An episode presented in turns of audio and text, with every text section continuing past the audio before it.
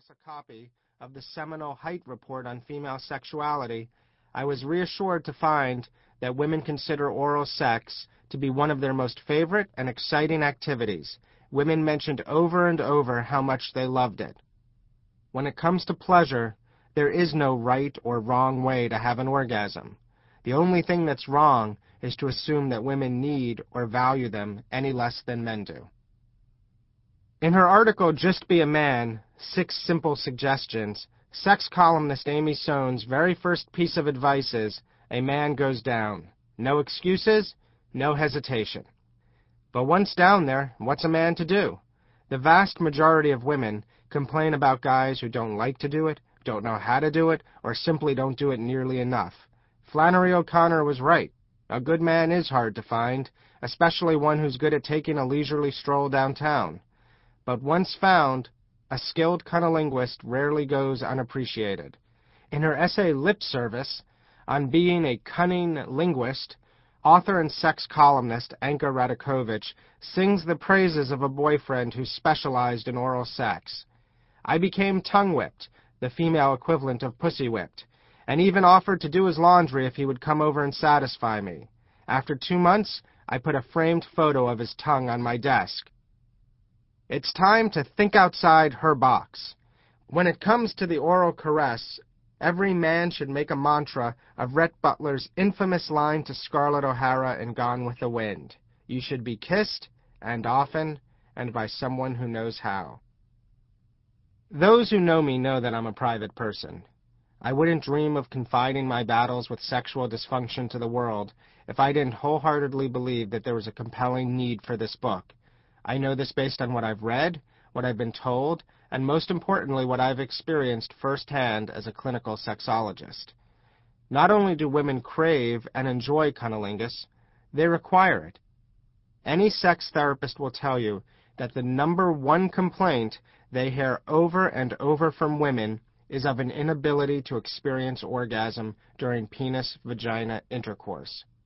The solution is not simply more foreplay, as magazines often chide us, but rather the skillful extension of those activities we associate with foreplay, namely oral stimulation, into complete, fully realized acts of lovemaking. The transformation of foreplay into nothing less than core play. This book is not anti-intercourse, but rather pro-outer course a conception of sex that goes beyond penetration, embraces mutual pleasure, and is better suited to stimulating the female sexual anatomy to orgasm. This model doesn't exclude intercourse, but instead promotes the postponement of male gratification until after a woman has achieved her first, but hopefully not last, orgasm during a session of sexual activity. A deferment that has the double benefit of vouchsafing female satisfaction while also significantly enhancing the quality of the male climax.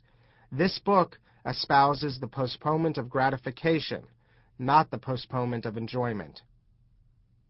She Comes First offers men and women a surefire, bird in the hand approach to good sex, as opposed to the high stakes, all or nothing proposition of intercourse.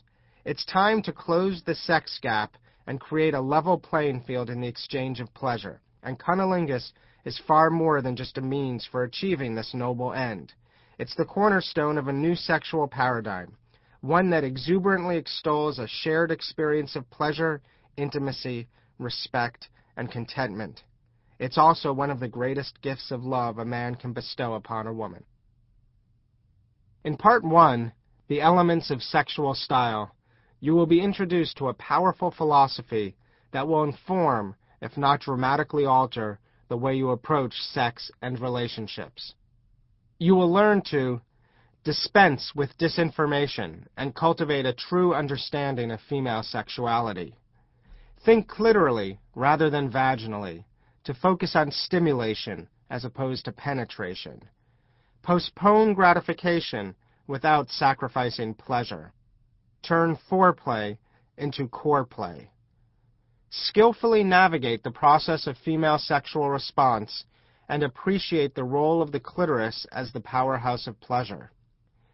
Develop a sense of awareness that will render the often elusive female orgasm knowable and tangible beyond the shadow of a doubt. We will also discuss important, often misunderstood topics such as the real anatomy of the female genitalia, hygiene, safe sex, as well as the social and cultural context that informs the way we think and act regarding cunnilingus.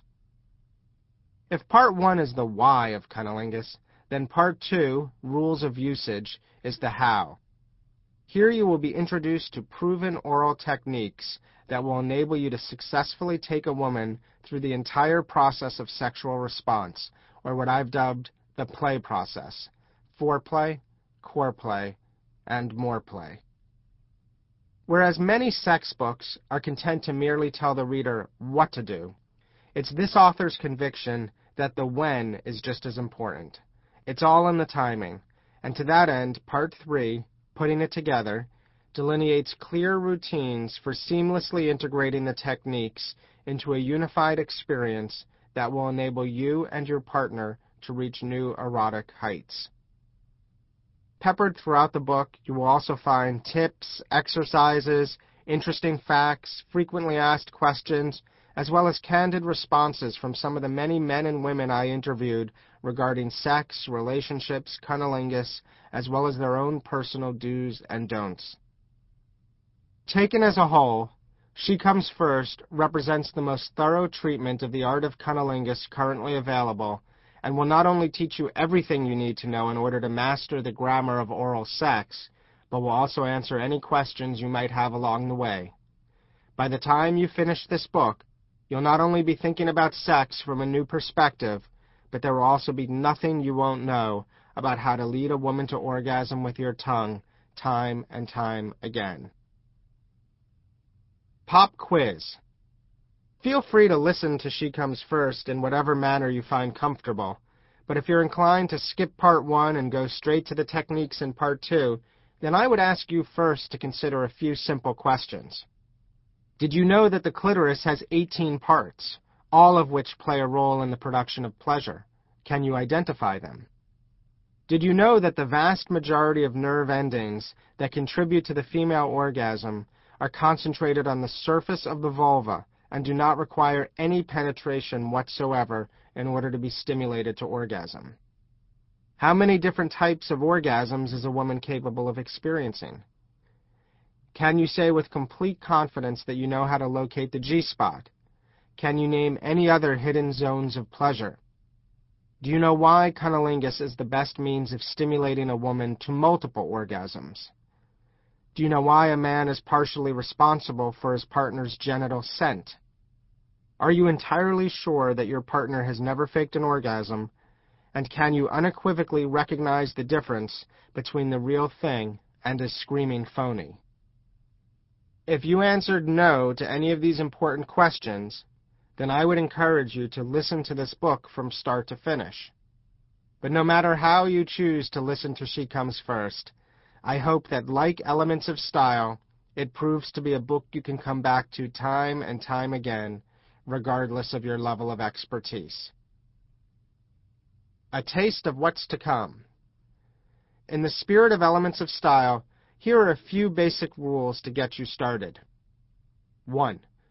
Learn to appreciate irony, because when it comes to human sexuality, life abounds with it. Just for starters, take the fact that men and women's genitals are formed from the same embryonic tissue Yet our respective processes of arousal couldn't be more different. As the founding editors of Men's Health magazine, Stefan Bechtel and Laurence Roy Stains, so succinctly put it in their book, Sex, A Man's Guide, studies show that three-fourths of men are finished with sex within a few minutes of starting. But women often need 15 minutes or more to become sufficiently aroused for orgasm and therein lies a world of rage, grief, and airborne pots and pans. To put it in grammatical terms, most women are left frustrated with incomplete sentences in the face of their partners prematurely dangling participles. Hence this book's emphasis on the postponement of male gratification and the first part of its title,